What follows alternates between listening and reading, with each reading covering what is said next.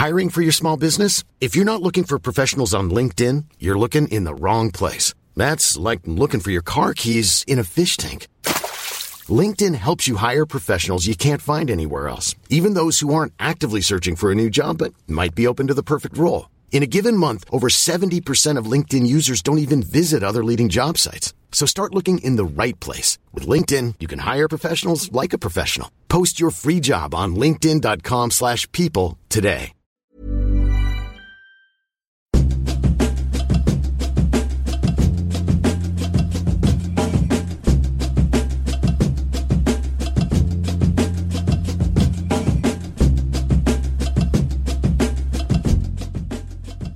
Welcome to Raptors Over Everything, a podcast for Yahoo Sports Canada. I'm your host, William Lou. Joining me to break down what was the best press conference of all time by Masai Ujiri is Vivek. How you doing?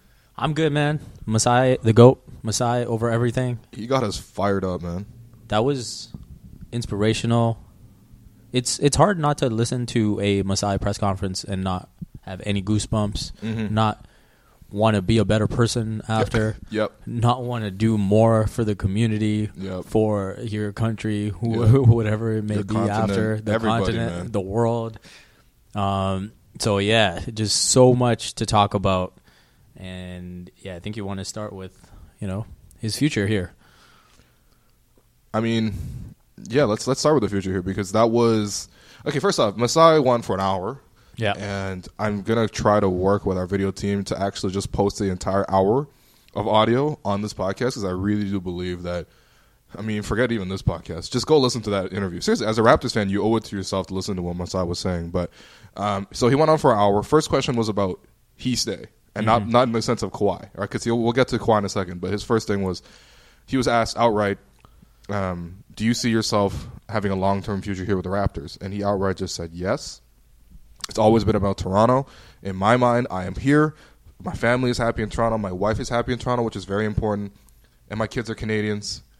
You know what I mean? Like, I, I just think that, like he, he, you know, he talked about yes, I do feel interest from other teams. He called it a blessing, Yeah. and it is. It is tr- truly a blessing, especially sure. if you can leverage that into more money. Which, um, I hope honestly, Masai is getting every single. He should be getting the most salary out of anybody in the NBA. Absolutely. in terms of executives, because he is he's amazing. And I think you know to this larger conversation of what he said about you know my kids are Canadian and my and my and my family's very here, uh, very happy here in Toronto. I think he sort of repeatedly came back to this idea of Toronto being, um, this Toronto being this place that just resonates with what he's trying to do as a person, for what he stands for as a person. That's something that he's very comfortable with. And um, I mean, just what were your thoughts on the fact that?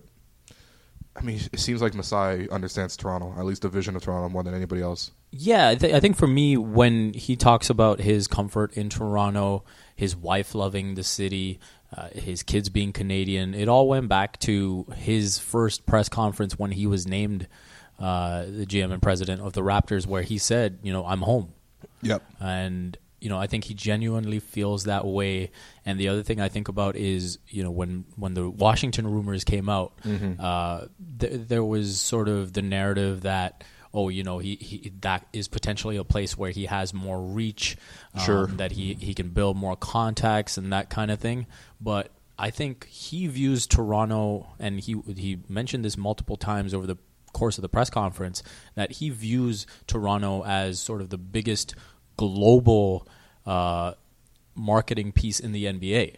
That the Raptors, in some ways, can be even bigger than the NBA or, or bigger than the other 29 teams because of their global reach. And you know, you, he talked about Pascal Siakam uh, appealing to Ca- Cameroon and Serge Ibaka appealing to the Congo and Jeremy Lin to Taiwan and you know it, it, it go it goes name after name after name. I mean, he even said Bobby Webster appealing to Hawaii. Which, exactly Shout out Asian American legend Bobby Webster. Alex McKechnie to Scotland. So Yep. um, I think that is what appeals to him in terms of his long term outlook, on, in terms of the impact that he can have on the game, uh, in terms of helping people, in, te- in terms of helping communities grow uh, as basketball communities. And, you know, I, th- I think for him, again, it always stems back to belief, right? That's the number one thing he talks Right. about. Um, and for him, I think his belief, his goals, uh, they know no bounds, and there's nothing that he sort of looks at as a ceiling. You know, he Yeah. genuinely believes that the Raptors can take over the the globe. Yeah, and that's and that's amazing. And at one point, he, he I mean, he was feeling himself. Even said he even said, um, "Oh, what Manchester United and Liverpool they call themselves the Reds.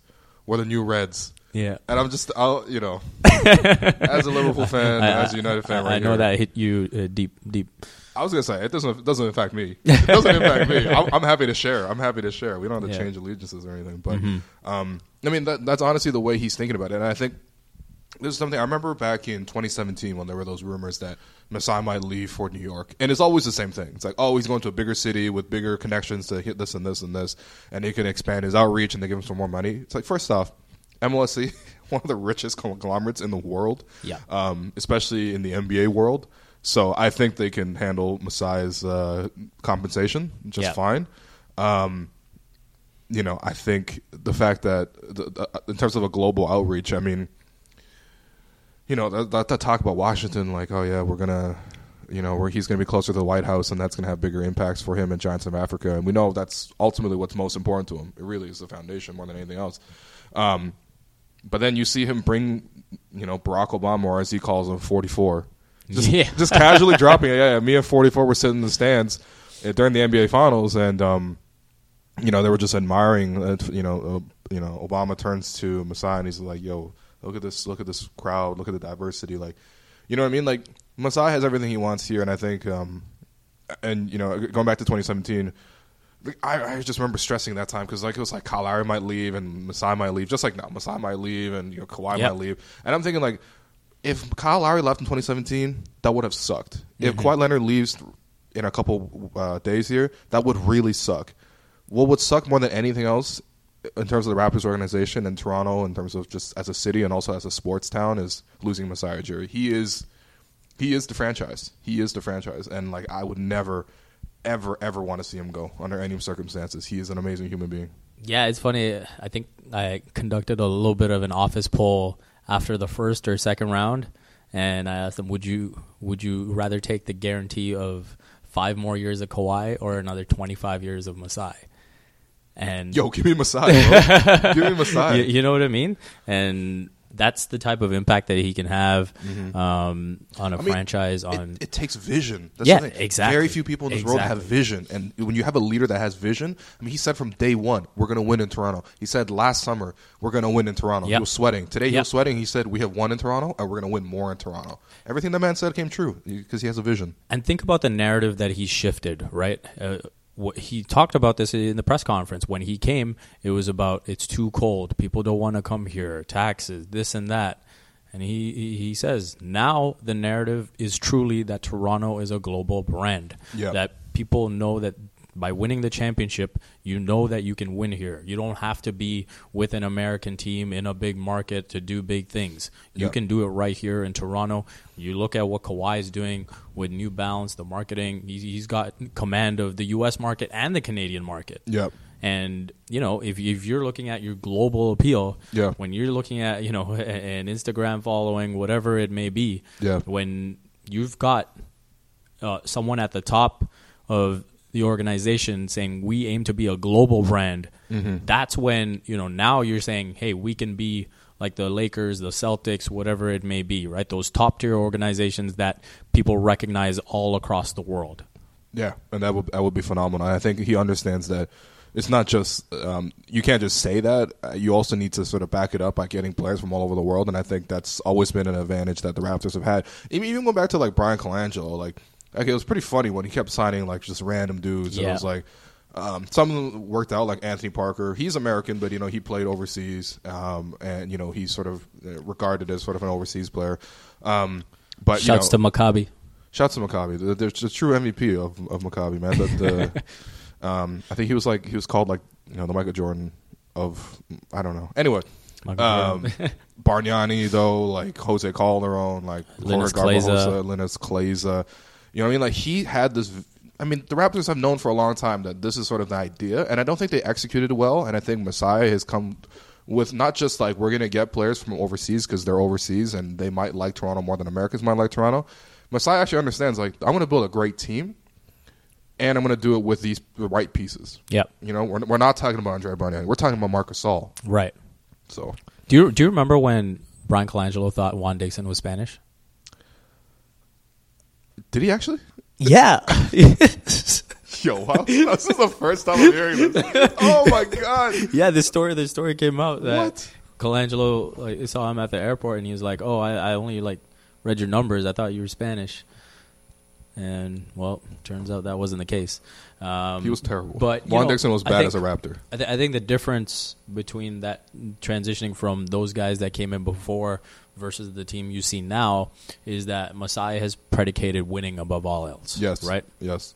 And so, while as before it was maybe a bit of a marketing gimmick and looking to generate appeal for the team, um, Masai has put himself in a position where winning is what comes first, Yep. and then where you're from uh, will come second. But to have guys like Pascal Siakam influence the team the way he has, uh, to have Marc Gasol, to have uh, Serge Ibaka, Jeremy Lin, all of these guys, you know, again, you know, it's not like Jeremy Lin's out there getting minutes just because, you know, Yeah. he- he- where he's from. He, he he wasn't able to get into the playoff rotation. Again, it's all about winning with Yeah, this team sure.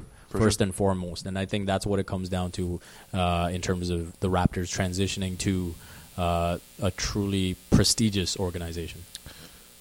Uh, moving on to He Stay 2.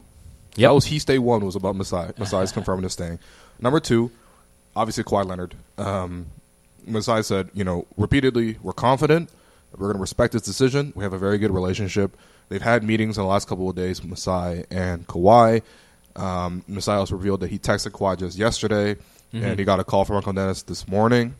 Um, it seems like there's a trust there, and you know, I, I think again, if you go back to this is a piece that I wrote for Yahoo Sports Canada, cheap plug, but like you just have to kind of look at what Kawhi himself has said. Kawhi very much is a person who will be transparent with you. Obviously, not, he's not going to say like, "Oh yeah, I'm going to resign here, I'm going to go here, whatever." Like, obviously, you're not going to do that. But he's pretty transparent about what his goals are for his career and what he wants to do. And generally speaking, he will go out and go and actually execute those things. And he said at the start of the season, I remember you and I were sitting in that press conference when Kawhi Leonard, you know, got asked by Doug Smith, you know, sort of, you know, how would you describe yourself? And he said, I'm a fun guy. You know, I can't just give you a whole spiel. I don't even know where you're sitting at. you know, like he said um, that his goals were to become healthy again, which is big. It- you know, it's not even just like the physical aspect of going from playing nine games to playing sixty games plus like twenty some games in the playoffs. It's sort of the the mental aspect too of being confident in his body, and the Raptors got him to that point where he's able to perform at his best, and even arguably better than he ever did before the injury, and to win.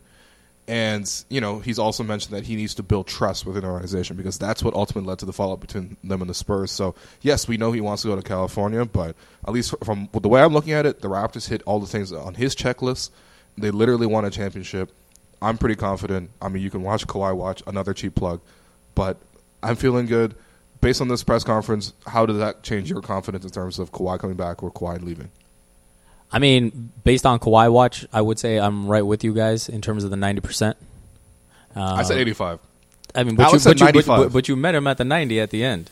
I I said that was Alex That was- averaging it out, bringing the average all up. right, all right, all right. But either way, you know, 85 is still pretty high. Um, I'm I- I'm very confident that he's going to resign at this point because the biggest thing I look at objectively in terms of Kawhi's decision making, the three things he's made clearest uh, in terms of what his priorities are when it comes to choosing a team are his family, Yep, his health, yep, and winning. yep.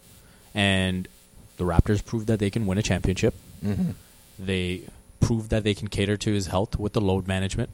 And Alex McKechnie, I think Kawhi has a ton of respect for him. Yep. Um, when, and you know, even outside of just the treatment, they've had some truly like jovial moments uh, Yeah. before and after games, just enjoying each other's company.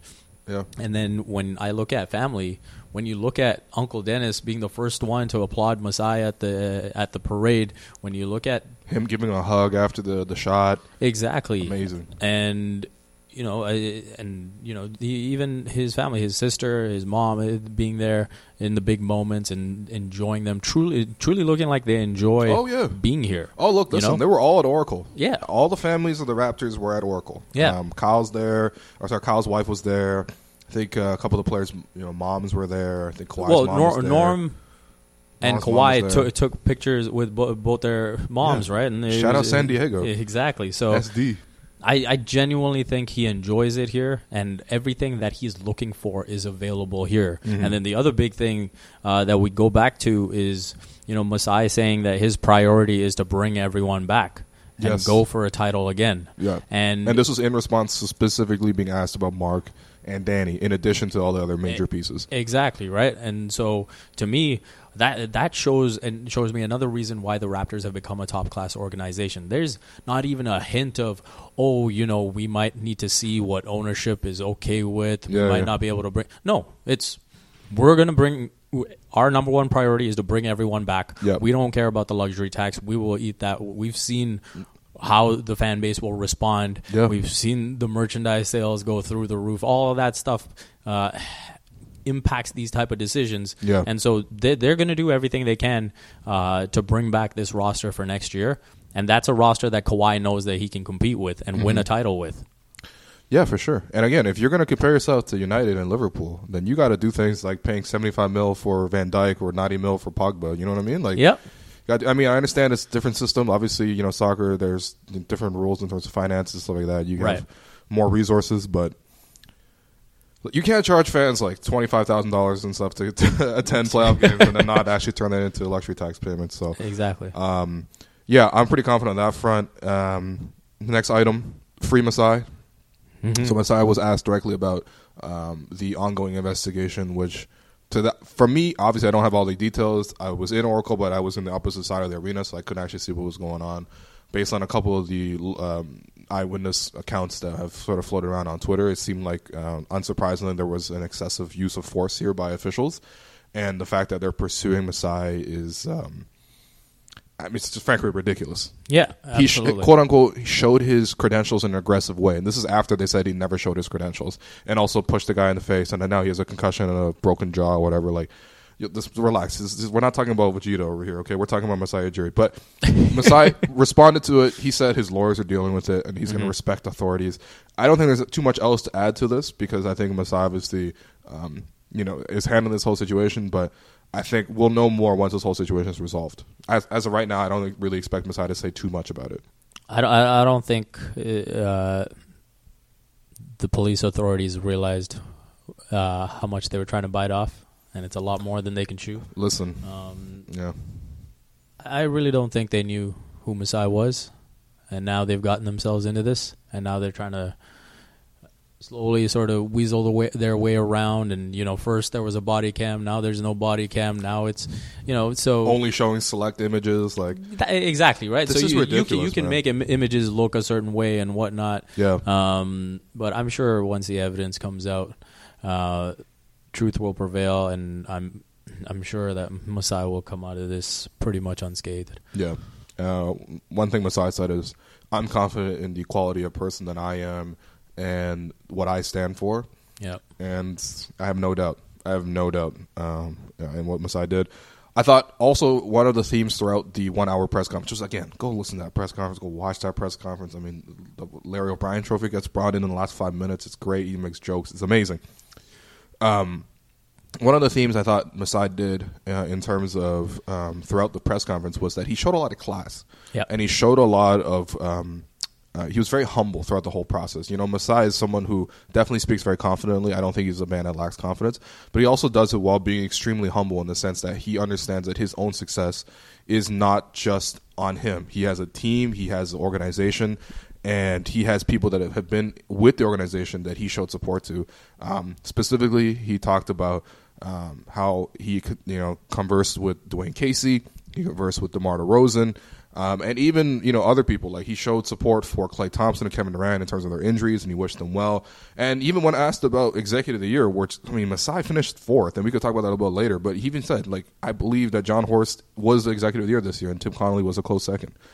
And um, he didn't say anything about Lawrence Frank, uh, which, who came third, which is amazing to me how he came third. But I just thought Masai handled himself really well, and, and you know he made sure to acknowledge that this is the entire process, not just about him. And I think that's very important. As a leader, you need to be able to give credit to other people, and you need to not just take it all for yourself. Yeah, I mean, there might be deals that Masai needs to make with the uh, uh, with the Bucks and the uh, Yeah, well, yeah.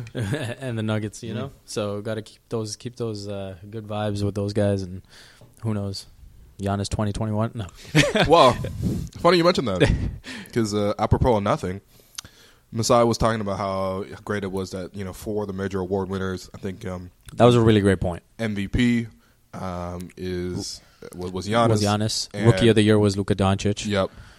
Most improved Pascal. Defensive player of the year Rudy, Gobert. The So- Gobert one, I'm a little iffy on. I mean, I guess there wasn't a great candidate to pick from, but Gobert winning back to back years is a little weird to me. Regardless, though, uh, he was talking about the fact that look, it's great that you know it's a reflection of the fact that the NBA has sort of moved towards a global game. That Yep. so many of these major awards are going to players who were born outside the United States, Mm-hmm. and during that speech, he was like, "Oh, by the way, in terms of Giannis, excuse me, but Giannis is not Greek. Giannis is Nigerian." And this is a bigger conversation that um, we can have, um, maybe not on today's show, um, but you know, in, in terms of just ethnicity versus nationality, and sort of how you can pick and choose and how you can navigate that, and how other people navigate people of privilege end up deciding what that is for you and when it's convenient to take you under the banner and when it's not convenient to when, when it's not convenient to just discard you. And i think you know we're neither greek nor nigerian but i think as uh, as uh, immigrants to this country like it's it's pretty clear in terms of sort of what that dynamic is and sort of the hypocrisy that goes with it but i mean uh, him just bringing up Giannis always reminds me of the fact that uh, 2021 it's uh, not too far away No, it's not. And you know, you you look at the Raptors planning for this free agency and what they could do with Kawhi, what they could do with Marcus Gasol, Danny Green. You know, obviously Kawhi is going to have to decide between that five years, one ninety million, or whether he wants to just commit to sh- something short term. Yeah. Um, and then evaluate his options from there. But either way, I think Masai, in an ideal world, wants to keep that cap space ready uh, for 2021, right? And oh it'll be ready yeah, exactly. guarantee you it will be ready? So, again, I think when you, when you talk about Masai handling the the press conference professionally and you know being emotional at the right moments, um, being professional and respectful at the right moments, and you know I, I don't. He it shows uh, some growth on his part, right? That we've gone Yes. from F Brooklyn, and you know we don't give a yeah it about it um, to wh- to where he is now as well, right? So I think you know he uh, he's he, I think he can see the big picture now, Oh, definitely. uh, a lot more clearly uh, in terms of where the Raptors can get to. It's sort of that realization of that vision that he's always had, and now he can really taste it with the Raptors having won a championship. It's sort of validated all the sacrifice that he's made, all the all the time that he's put in, um, and not just with the Raptors, with Giants of Africa, basketball without borders, everything uh, that he's done. You know now he can it's almost like that vision that he ha- had that reality is starting to align Yeah. and he can taste it Yeah, and I'm very happy that it's happening here in Toronto because I don't think there's a better place for it, and I think Masai knows that. Um, one other theme that was mentioned, I think one thing that's great about winning a championship. I mean, there's a lot of great things about winning a championship. By the way, like just some like we were driving on the highway back from OVO to uh, to the Yahoo office. yeah And we passed by like Lakeshore when you like exit the Gardiner and the Lakeshore Lakeshore, and then Spadina, you, yeah. yeah, the, the Spadina exit. And I'm just like, honestly, this is a very decrepit part of the city. The Gardiner is one of the ugliest, you know, like you know streets I've ever seen. But it just evokes happy memories because I just remember the last time I was there, there were fans like piling up and and just, I mean, the parade is just so great. So there's a lot of great things about winning a Yeah. championship. Is what I'm saying. One of the other great things about winning a championship is that you can be completely truthful and honest, and you can start to forgive because this is the ultimate goal. Everyone works towards it, and everyone understands and respects that, especially in sports yep um, two things. So one, Masai talked about how yes, he had to have difficult conversations with Kyle Lowry around the time of the trade down. It's already previously reported. I think it came out in the Sixers series. Um, Shams had to sit down with Kyle. I remember this was after practice. I think game three when Pascal had the questionable calf thing. right Um, but so it was revealed back then that they had this conversation. And I think Masai went into more details about how the fact that yes, there were frostiness. Uh, I think he said that it showed on the pa- part of Kyle Lowry that he took it more of Kyle Lowry's sense of loyalty rather than um, sort of his sort of priorities being uh, out of line. But um, you know, this two hour conversation they had with Kyle Lowry, I think it really did change a lot for the team in the sense that it just put everyone on this right path. Everyone's on the right mentality. Everyone's working towards the same goal. There were no more conflicts left on the team, and they could just focus on winning the title. And I think, you know, I mean, you're the one who asked Masai about in the first place, so you can tell him, you can tell everybody what what Masai thinks about Kyle Lowry and his uh, stature within the franchise. Greatest Raptor of all time. That's what he said. That's a quote. That is straight from Masai. And when you look at the difference, uh, that sort of the turn that the team took uh, after that conversation, you know, when they won eight out of nine games right after that. Yep. And you know, the, we we always sort of have that cliche that the point guard is the head of the snake, and especially here in Toronto, especially here in the, in Toronto. And when you look at Kyle Lowry, you know, even today in the Sports Illustrated article by Chris Mannix talking about how he was just behaving sort of indifferently towards the team. It's like I'm going to show up, I'm going to do my job, and mm-hmm. that's it. And and that's a weird thing, by the way. Yeah, for, for sure. Kyle Lowry to operate because Kyle Lowry, as we know, gives more Fs than anybody else on the court. And so for him to do that, it's very out of character. Yeah, and you know, it sort of reminded me of LeBron's first season in Miami, where you know LeBron is someone that typically just likes to have fun, play basketball, have a good time, and when everyone sort of pitted him as the villain, as the enemy, he almost tried to take on that role, yeah. but it didn't suit him.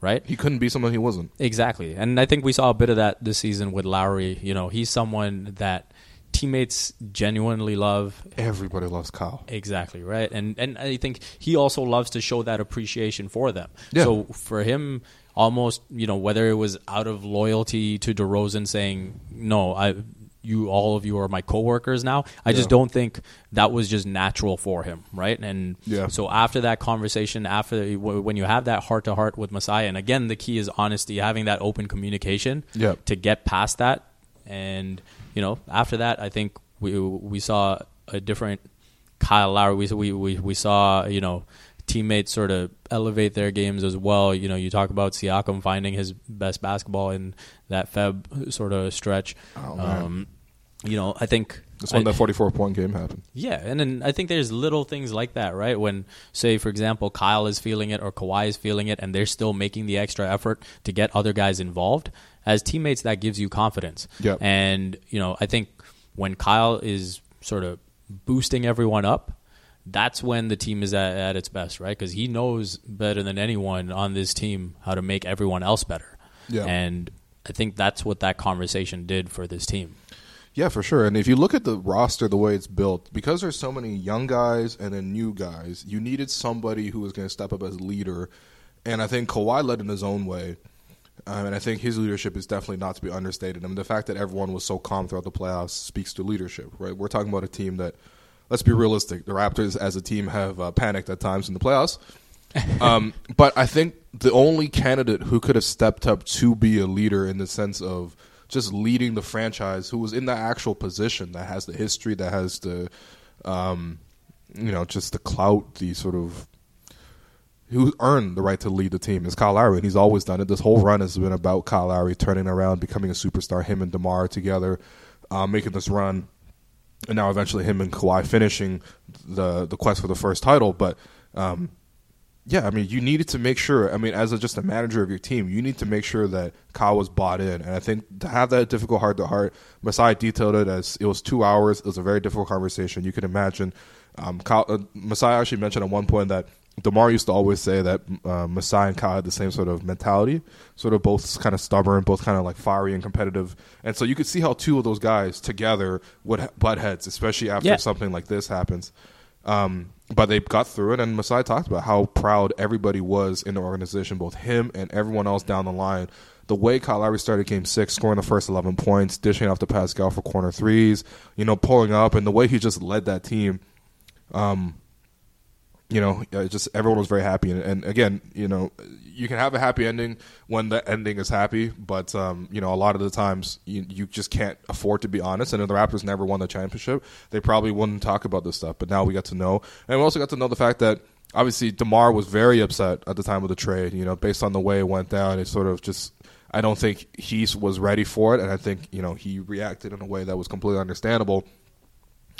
Um, but back in February, first game post All Star break, when the Raptors had the Spurs in town, um, Masai detailed a story about how DeRozan came into the locker room. I'm not sure if it was before or after the game, but he came into the locker room, sought Masai out, and gave him a hug and asked him about his family. And I think that really speaks to the idea that first off, Demar is a class individual. We've all dealt with Demar. He is amazing. I mean, we can critique his game, you know, like you know, whatever. People get jokes off. It, is what it is. But like Demar as a person is amazing. He's always treated people with respect, and I think in that moment it really showed humility and growth on his part. Um, but it also showed sort of just like the idea that the Raptors are a family and families fight. It happens. It happens in every family, but you stay you stick together. And I think that was a huge moment, and I'm I'm really happy for both um, Masai and Demar that they got to have that moment because they should both be celebrated as franchise giants.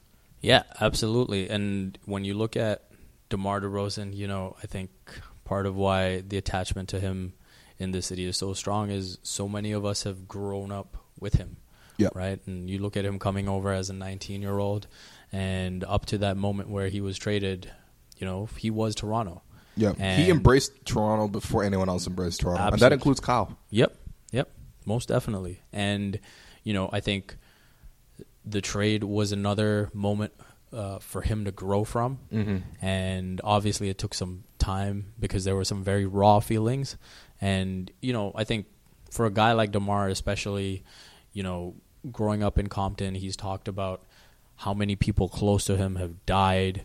Um, and he's sort of grown up watching that, and so he holds those people that are close to him even closer, right? Yeah, And so to suddenly be shipped out of that Mm-hmm. um, on a professional level, it had to hurt. Oh yeah, definitely. And, And, the know- fact that it hurt meant it was a reflection of how much he loved the city, how much he Yeah. embraced the organization, Yeah, how much he embodied it. To be honest, And so I think over the course of the season, to understand, to have, to sort of have time heal that wound, and for him to get to the point where he even says in an interview publicly that he understands that he had to be the sacrificial lamb, um, which frankly he was. And again, the greatest compliment to, to, to DeMar DeRozan and all this will be the fact that he grew up from a 19 year old kid that was so raw he couldn't dribble, couldn't shoot, uh, to a point where he was good enough to be traded for Kawhi Leonard. yep. Um, and that that is 100% a credit to him, his work ethic, his devotion, uh, his passion for being the guy for Toronto. Because the one thing I will always stand by is when he was drafted, he was drafted to be a complimentary piece for Dero- uh, for uh, Chris Bosh. Yep. He was not drafted to be the guy. But once Chris Bosh left, they had to put someone at the at the front of the organization, and he took it on. There's not a lot of people that would take that on, right? So, um, he took the good with it. He took the bad with it, and you know, I think ultimately, uh, it's just great to see him on the positive side of things now, being genuinely happy for the city, the franchise, um, and I think you know, for as long as uh, there seemed to be that tension between Masai and De- DeRozan, um, I think it hurt all of us a little bit. It does, just yeah. because Because there's enough room in our hearts to love everybody in this run. Exactly, and so for now, for now to see that both of them are on the same page, that they both still care deeply about each other. I mean, that that was easily the most emotional part of the press conference for Masai. I mean, th- there were there were times where he was he was choked up, Mm-hmm. you know, just talking about you know ha- having to walk around in that hotel in Kenya at 4 a.m. Uh, for two hours Mm-hmm. to muster up the courage to tell DeRozan that he got traded. And we're not talking about a Bob Myers level uh, worked up. Yeah, Yeah. exactly right. Yeah. So nothing um, walking in, nothing walking out. But uh, it was all on the table there. Anyway, watching Andre Iguodala's uh, Breakfast Club interview, very, very revealing. anyway, um, yeah, for sure. And, and I think the subtext of this is also that when you trade a guy who's a cornerstone of your franchise and a leader of the franchise, right, in Demar, you need someone to step into that leadership vacuum. And I think Masai, more than anything else, has sort of continuously stepped up. Um, just he embodies the Raptors. When you think about the Raptors, you think about Masai Ujiri. Yeah, absolutely. And um, that's not the case for most organizations. Maybe it is for San Antonio, where it's like Pop and Mm-hmm. RC Buford, um, and maybe a couple other places. But especially in Toronto, you think of Toronto, you think about Masai Ujiri. Yeah. And, um, you know, Masai also had to step into that. But uh, it- obviously it was difficult. I mean, you, you also see the respect that Masai has when you know we, we talk about name drops, and he casually just informs us that Pat Riley got in touch Oh yeah, uh, to let him know that you know it, almost like you know if if any, if anyone's talking to you about asterisks, d- don't worry about it because you will have this championship forever. Uh, it'll be a p- part of your franchise history forever. No one can ever take a ring away from you. yeah. Even though Mark Cuban hired a whole investigative team. Anyway, uh, we'll end this co- this Masai segment because we realize it's long, but honestly, it was again go back and listen to it. It's amazing, just amazing to watch him speak and sort of the vision he has, and sort of that knowing that that's the person that's leading this team. A couple of uh, sound bites that came out of it, just funny things. Yeah. One, Serge Ibaka coming up to him and uh, the other day and being like, "Hey, boss man, boss man, we can win this again." And it's just two things. Two times. It's really funny to call him boss man, and I feel like that's a that's that's a real cultural uh, choice of words there. But it's actually really funny, and I just think that like the mentality that the players have. I like that they're already thinking about winning again. I mean, Serge is thinking about going three peat. that's basically what Masai said. Yeah, that's true. We could win two more. This guy got back to the finals for the first time in what eight years. Yeah, and he, he wants to go three peat. Um, Mm. But yeah, again, the the mindset you speak of is exactly what you want to see, exactly what you want to hear. Yep. Um, I mean, you, you can even go back to that Fred quote when he was asked about Kawhi, and you know, it was like, yeah, well, if if he leaves, we're gonna kick his ass. Um, and so I think, yeah, the mindset. I think as a w- when you get past that final hurdle, it takes your confidence, it takes your mentality to another level. That again, we talk about belief over and over again with Masai, and now you know that the realization that that you know you have a team good enough uh, that you know you can always talk about yeah yeah we've got a team. We we can be good enough. We can be good enough. We can be good enough. Um, but to go out and actually do it now I think it can take this team to another level especially when you consider the fact that they literally played 27 regular season games together. Um, Yeah. and then the playoffs they they sort of uh, kept finding new ways to improve and now they they'll actually have uh, a full training camp. But Masai has spoken so many times about how he doesn't actually like the trade deadline because you know you're sort of putting things together on the fly. Thankfully, this team had the IQ to do it um, with so many smart guys on the roster. But now, if you bring everyone back, you have potentially you know. Th- that chemistry that you carry over from last year. You've got a full training camp. You've got Nick Nurse actually going into a second season now um, that, that he will have learned from. And yeah, I, I, I, again, the, you bring the whole band back, they are definitely the favorites to win the 2019-20 title. definitely. Um, Masai was also asked in the middle of the press conference, about 30 minutes in, do you see the Raptors and basketball as a sport overtaking hockey and the Raptors, or sorry, and the Leafs in Toronto? And Masai was like, uh, let me reach for my handkerchief. Uh, this is a loaded question. I mean, yeah, the fire emojis were just And he was like, listen, man, Shanahan's my guy. Kyle Dubas is my guy. But yes. that's amazing. And then he, you know, he wanted to say that he believes the Leafs will win the title eventually, and you know we'll see um, about that one. But that's a pretty bold thing to say, and I like that mentality. I like that mentality. If you talk, if you look at franchises on the upswing, he also said, look, there's room in Toronto and room in Canada to love the Blue Jays, to to love you know TFC, to love the Leafs, to well maybe not the rest of Canada, but at least in Toronto there's enough room to love the Leafs, and you know there's enough room to love the Raptors, and we can all just share yep. I mean, it is one organization after all. But um, ultimately, to have that mentality and to sort of look at the landscape and say, you know, um, you know, you have the Vince Carter effect, you have the Kyle Lowry and DeMar DeRozan effect, and then you have the Kawhi Leonard effect. Yeah.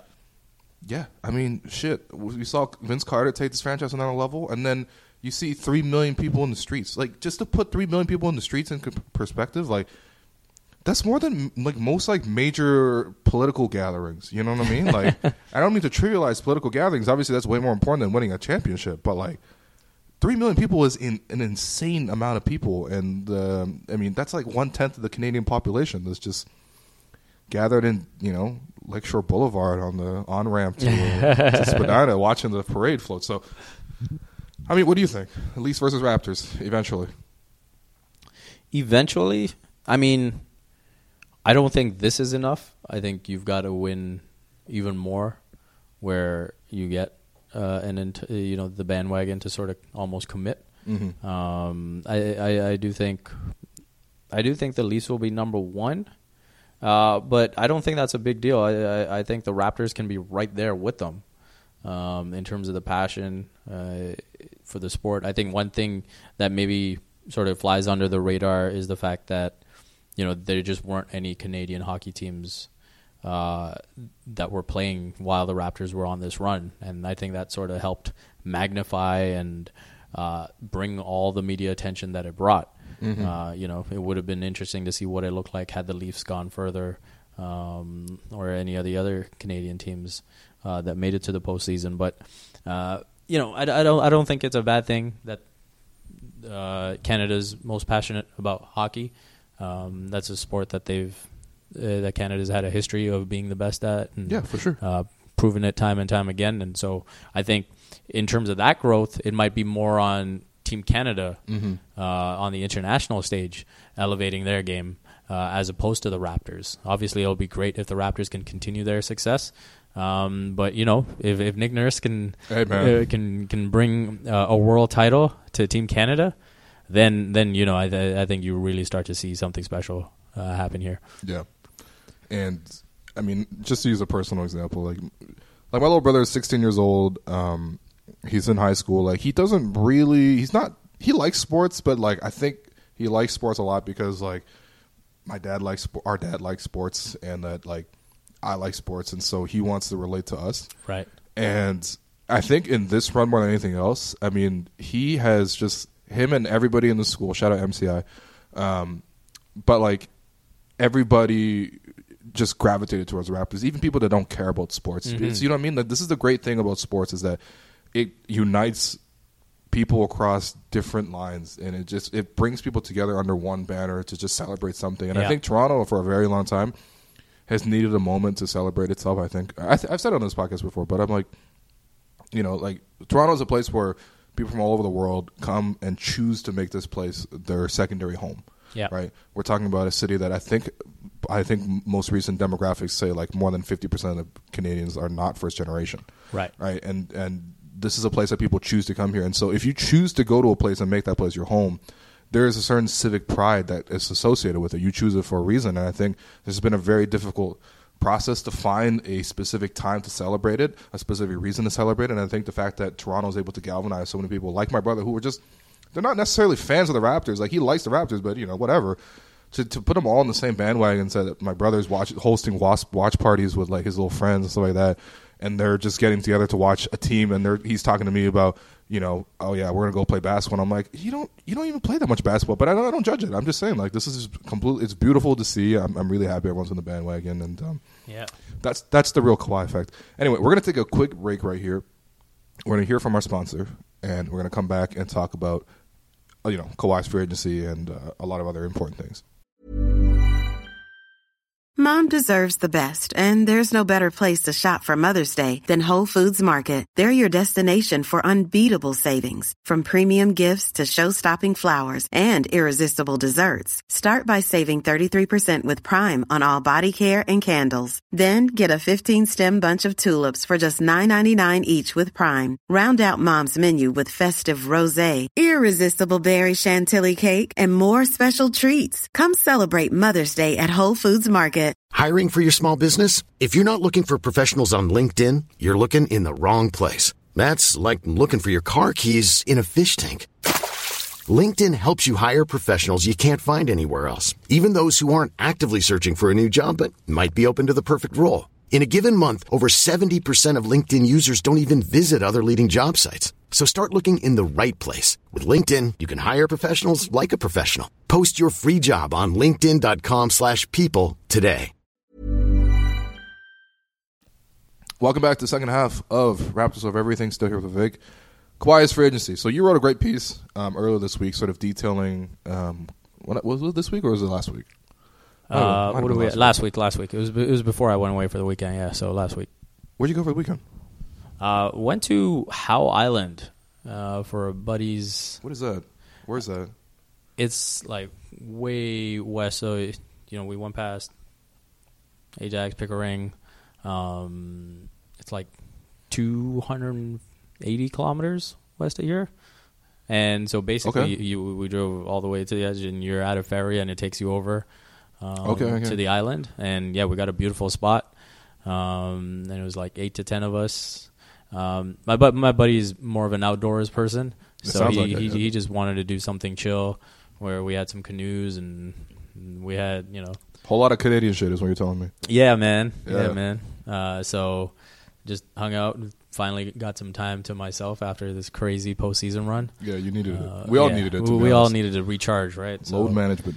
Uh, shouts to Nor. He's getting married in a bit, All so right. that was a good. shout out. Congratulations. Uh, it was a good celebration, but yeah, uh, the Kawhi piece. Yeah, just just looking at Kawhi's financial options Mm-hmm. in terms of what he can look to do, and you know, I think the biggest thing that sort of I drew from that as I was working uh, through it was the fact that whether it's short term or long term, it's the Raptors who uh, are in the best position, Mm-hmm. and you know, That was backed up, by the way, by Chris Haynes of Yahoo, reporting that Kawhi is seriously considering signing in Toronto. We know. yes, Yahoo um, Sports, Chris. I mean, I, yeah, that's right. And we don't know. I, I'm not going to speak for Chris in terms of his sourcing, but we do know for a fact that Uncle Dennis, who gives very few interviews on Yeah. the record, gave an interview to Chris Haynes in the middle of I think May, Mm-hmm.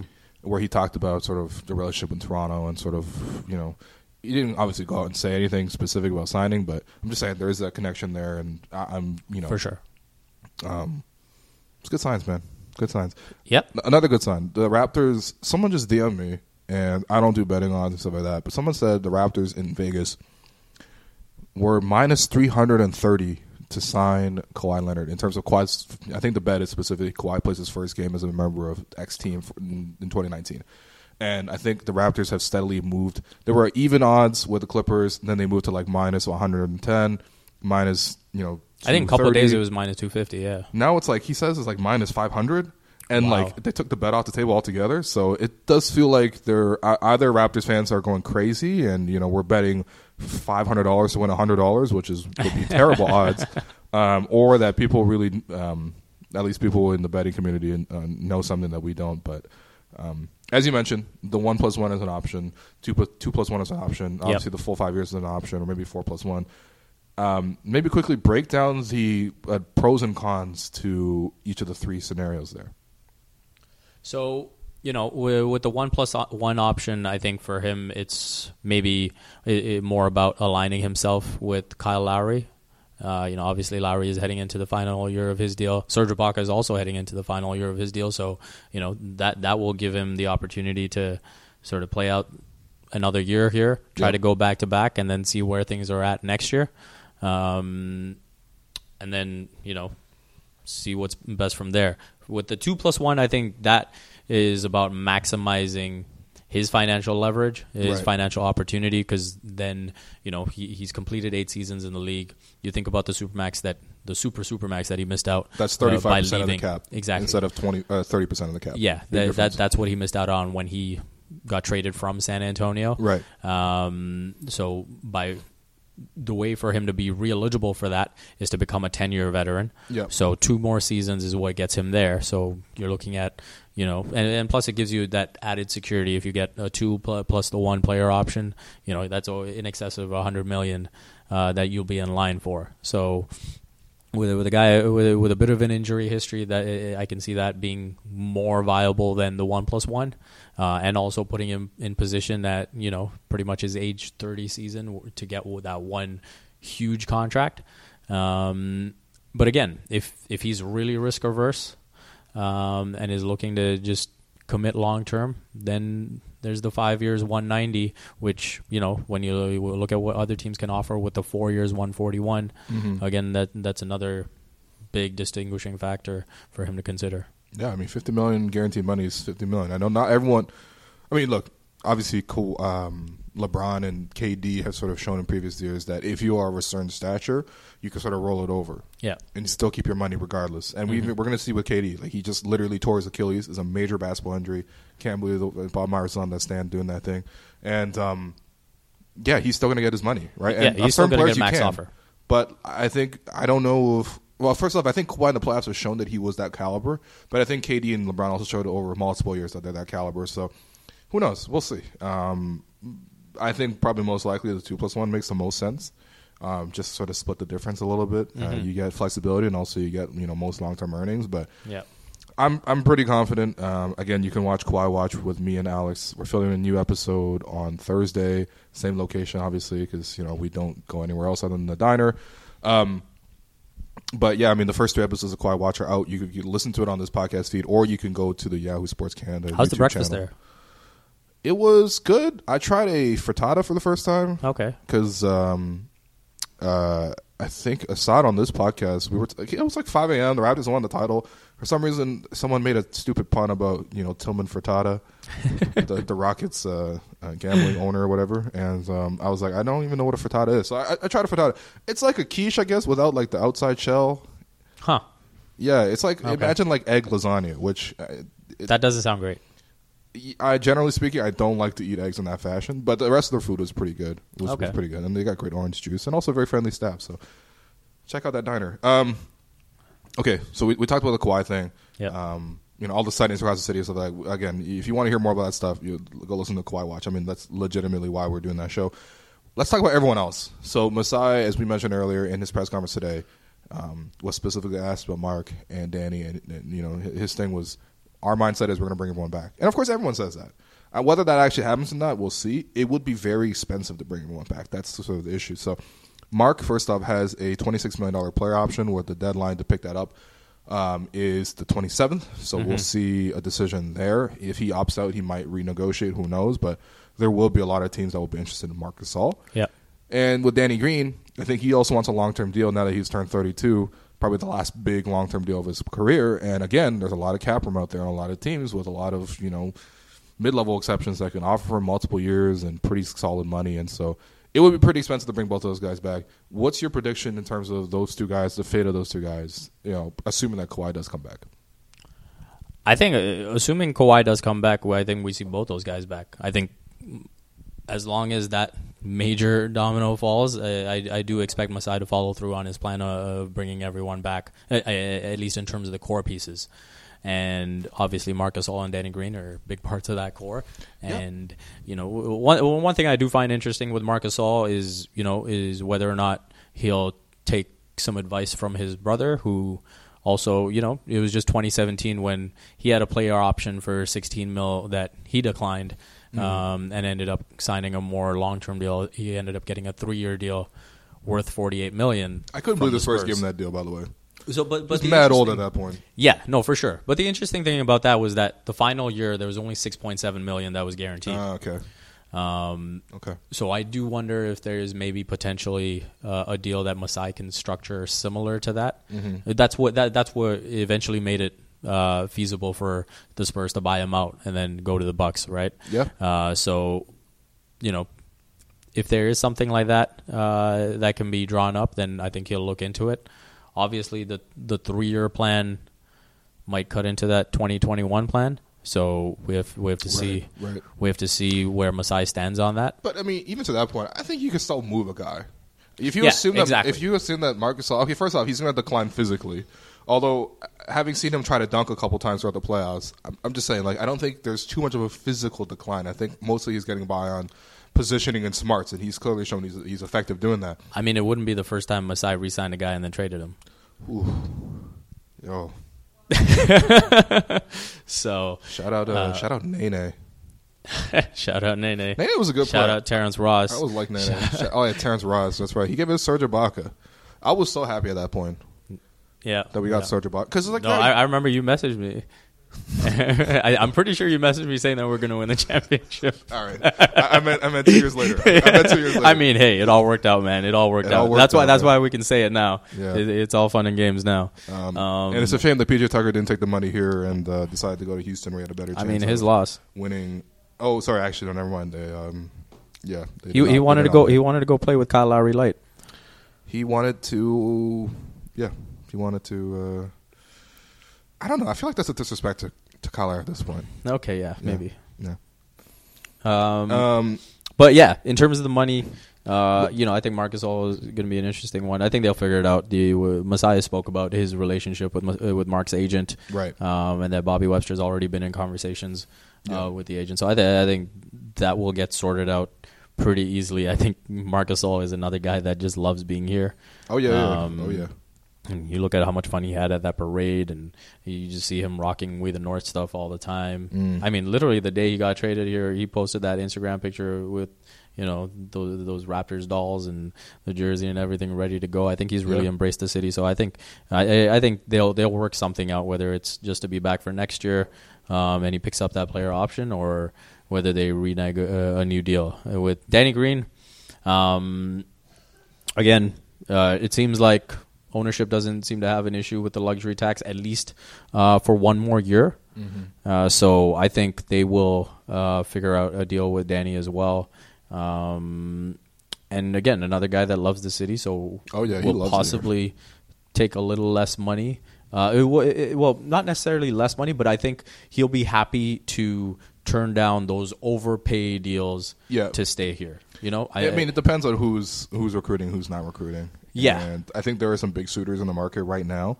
Um, but uh, okay, so this is the only thing, right? Okay, so the, if you if you subtract Gasol's um, player option and you account for Kawhi making thirty million dollars a year next year, yeah. and, and So the first year, the first year of Kawhi's deal would work out to about thirty-three mil. okay, thirty-three million, that's Yeah. fine.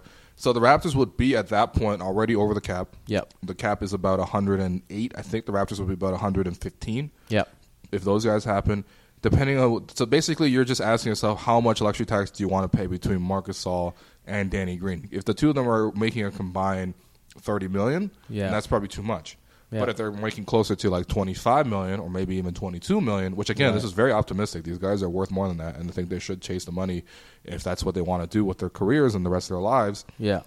But if it's closer to the 20 end versus the 30 end, then yeah, I think it's more palatable. And you got to keep in mind that the repeater tax is going to come into effect here because the Raptors pay the tax this year, and so first year you pay the tax. It's the tax is a one to one in terms of um, how much you're over the luxury tax threshold, and I think the threshold is about 120 some million, 125, let's say, and so again, you know, it's- the first year, all the money that you're over the luxury tax is a one to one. The second year, it becomes more punitive. So the first five million that you're over this luxury tax, it's a one to one. And then the five to ten million is about one point two five. Uh, and then ev- eventually it escalates, and so it could get very expensive. So again, every additional dollar is going to sort of impact the bottom line here. But Yep. look, man, if you're going to charge that much for playoff tickets, you better bring everyone back, especially if Kawhi wants to stay. So, um, you know, that's all we'll say for that uh, as right now. Obviously, everything is contingent on Kawhi. So, and you know, Masai already talked about how Danny and Mark both understand that and they respect that. So, yeah, we'll see what happens there.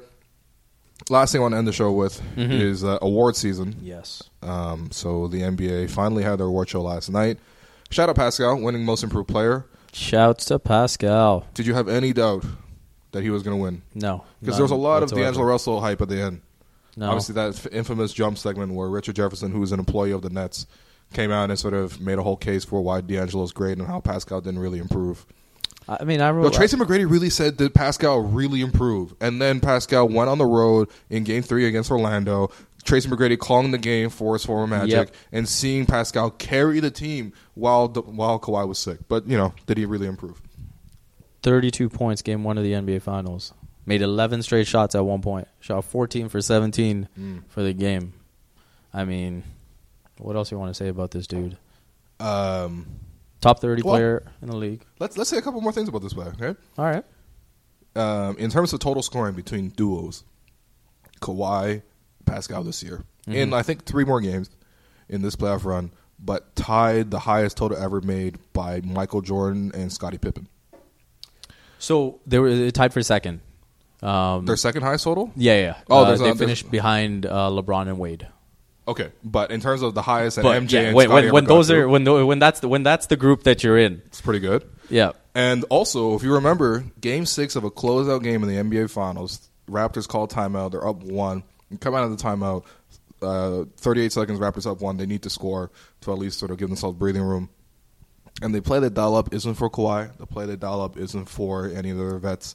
Kyle Lowry runs a pick and roll with Pascal Siakam, feeds Pascal on the roll. Pascal, I mean, at first off, Draymond Green just overplays the whole thing and he Yeah. sort of puts himself out of position. But Pascal skirts around Draymond throws up a little floater. Very tough shot. And, and, I mean, we know he has great touch and whatever that he could hit that shot, but within the circumstances, a very tough shot. He sinks it, and really, that's what iced the game. That, that was That the, shot right there. that was the final field goal for the Raptors in in the 2019 postseason. Yeah. And, so that's the guy. That's the guy who won most improved. And- Siakam scoring on Draymond. I mean, he scored on Draymond. He scored on Giannis. He scored. He gave everybody Embiid. buckets. Remember Jonathan Isaac? We were talking about how much Isaac sort of shut him down in regular season. I mean, shout out Pascal, much improved. Um, very Most- beautiful to see his family together, by the way, as well, because Pascal's talked about how because of That was amazing. That speech was visas- incredible. Yeah, the speech was great, but like the, even like just the difficulty in acquiring visas, and he even talked about when his father passed away in a car accident when he was you know abroad. You He know, couldn't go to the funeral. He couldn't go to the funeral because he Yeah. didn't have the visa rights. So the whole family is all over the world. He's got sisters in different parts, and he got brothers. You know, some with him here, some elsewhere. His mom's you know back home. Love the way his mom was representing too. Shout out. But, but all of them together at the same time was just it was very beautiful to see. It's very rare Yeah. when you have a family that, um, you know, especially if you're not from that place, to all be Mm-hmm. together in the same place. So And I think cool. what was really Beautiful. cool again, just to touch back on the four um, international guys winning, Mhm. is you can see how much of a big deal it is to them, right? Oh yeah, uh, almost uh, almost on on some level even more than uh, the American players, and you know for them to take the journey that they've taken to be in a different country Mhm. and then to acclimatize to life in North America and Right. do all that while also accustomizing themselves with playing at an NBA level.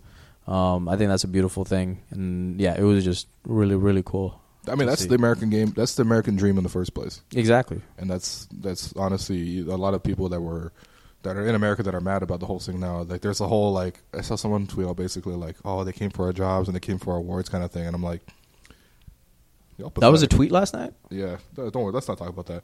Let's, however, talk about the fact that Mike Budenholzer won Coach of the Year, which I agree with entirely. I think he re- did a lot of great things Yeah. to make the Bucks the best regular season team this season, Mm-hmm. and he got regular season Coach of the Year. Yep. But we know, you know, regular season coach of the year. There is a history of regular season coaches of the year getting swept in the playoffs, and uh, it's just unfortunate that happened to Mike Budenholzer um, because Nick Nurse, uh, Nick Nurse pulled some moves. Nick Nurse, pulled, shout out Nick Nurse, the playoff MVP, There's the, play, uh, the playoff uh, coach of the year. I'll say that much. there's 82 game players and 16 game players. Mm. There's 82 game coaches and 16 game coaches. Man, after I, and I- nurse, nurse, nurse Evitt, we, we we got both. Oh man, oh man, Nick Nurse got two bodies on him, two Coach Year bodies on him. No, but seriously though, um, obviously, I, I think Budenholzer is completely deserving of Coach and the Bucks had a great year. I mean, he's revamped their defense, sort of, you know, uh, brought clarity to the offense. You know, put a system in place where people fit into the system, and they worked. But also, they only had one option. The only they only played one way. And if you look at Nick versus Budenholzer, Nick always consistently, based on his background of you know play, coaching overseas, oh, you know D League, you know different pieces all the time. He created a team that was versatile and that was adaptable. And Yeah. the Raptors are almost like a counter punch, puncher and boxer. Like there's some people that just come out firing, and if they hit you with a knockout blow, you're done. And that's what the Bucks are. And the Raptors were like, "Nah, well, we'll duck and weave, and then we'll find your weak spots, and we'll we'll, we'll outlast you. We'll get better throughout the series, which is what happened, you know, in every single series in the playoffs. And um, I wish there was some way to honor Nick Nurse, but I mean, I guess you know he's literally playing an Arkells show, so yeah, I think I think he's doing all right. he's doing okay. Shout out Well, Nick Nurse. Yeah, I mean, and and and the other thing too is like obviously full credit to everything he's done in the postseason.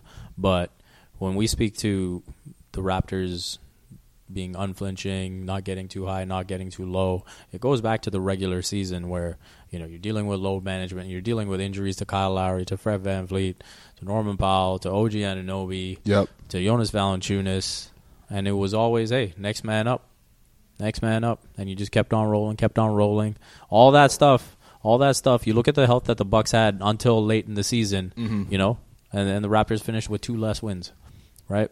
So mm. full credit to Nick, and you know, I, again, you know, a lot of people gave him heat over the course of the regular season when he'd compare his uh, you know what he was going through in the NBA to his G League experiences to his British Basketball League experiences, and I thought that was a real asset for him. The fact that you know he didn't he didn't put the NBA on a pedestal. Yeah. you know Yeah, he treated all the same. exactly. And I think it's true though. Like honestly, it's like you you are with any point in your career where it's like you can't really see the bigger picture. You can only live in the moment. Yep. And in the moment, my first job interview, like, it was like the biggest thing to me. It was as big as me interviewing here at Yahoo. You know what I mean? Like, it just it's the same feeling. Obviously, there's no comparison. There's there's Yeah. a different scale, but it's the same shit. You know. So um. Okay, so honestly, I'm not really bothered about the coach of the year thing. I think Bud deserves it. yeah, I don't care. Um, we I don't. I haven't actually seen the. I couldn't find the full voting results, so I'm not sure where Nick placed, but he should place pretty high. I doubt he would. Um, the one thing that did bother me, executive of the year, which is by the way, the rest of the awards voted on by media members. Executive of the year voted on by peers. Right. So other, you know, uh, GMs around the league, they gave it to Jon Horst, which I don't disagree with. Jon Horst came in, made some good moves. I mean, like they're mid moves. Like he, you know, he hired Budenholzer, which is a good hire. Like you know, if it took them to the regular season, you know, dreams, and um, you know, he got Brook Lopez, and I mean, for a very cheap deal, and everyone likes that. And Mirotic, at least at the time, looked like a good trade, and George Hill, eh. But I mean, like ultimately, you know, that's a good job. But to ch- acquire Kawhi Leonard, Danny Green, and Marc Gasol on top of signing Fred VanVleet undrafted and Pascal Siakam picking 27th overall Yeah. and making the whole organization run and getting everyone on the same vision and then winning the championship. I know it's voted on at the end of the regular season, but the fact that Masai finished fourth, I just I don't. How can can you explain that to me? Like it doesn't make any sense to me. It just Honestly, doesn't. Fourth. the more I think about it, the more I think it's a flex for Masai.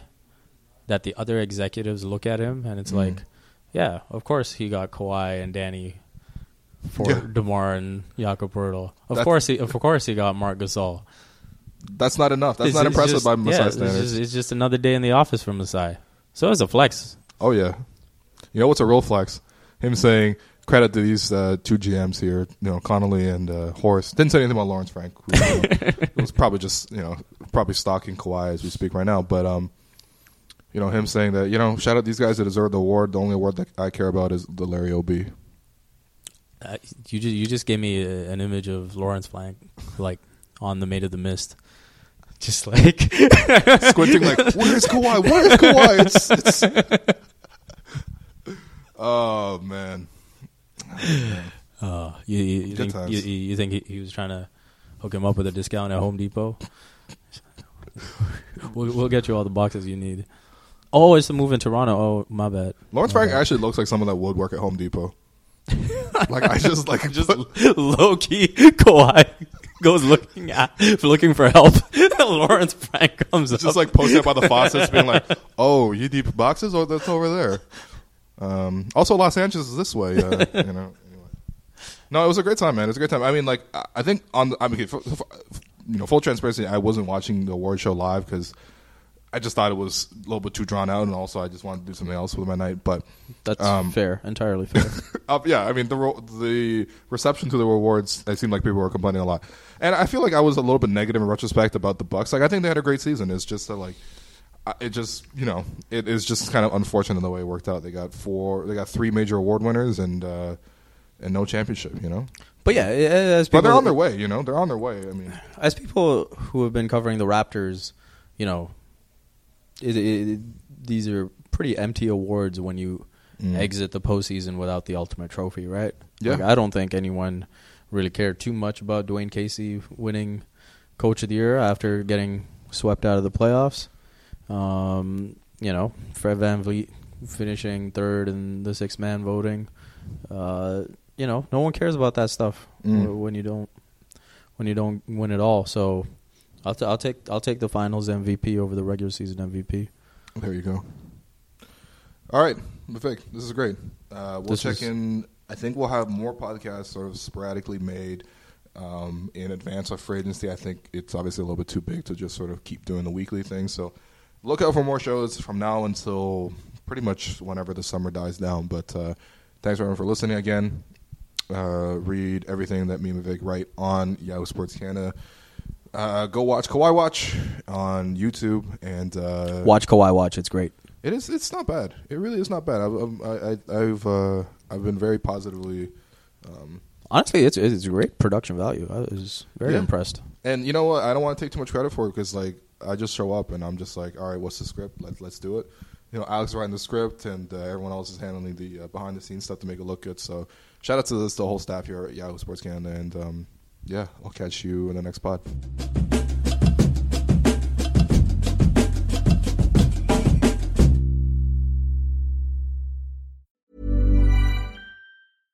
Imagine the softest sheets you've ever felt. Now imagine them getting even softer over time. That's what you'll feel with Boll and Branch's organic cotton sheets. In a recent customer survey, 96% replied that Bowl and Branch sheets get softer with every wash. Start getting your best night's sleep in these sheets that get softer and softer for years to come. Try their sheets with a 30-night guarantee. Plus, get 15% off your first order at bollandbranch.com. Code BUTTERY. Exclusions apply. See site for details.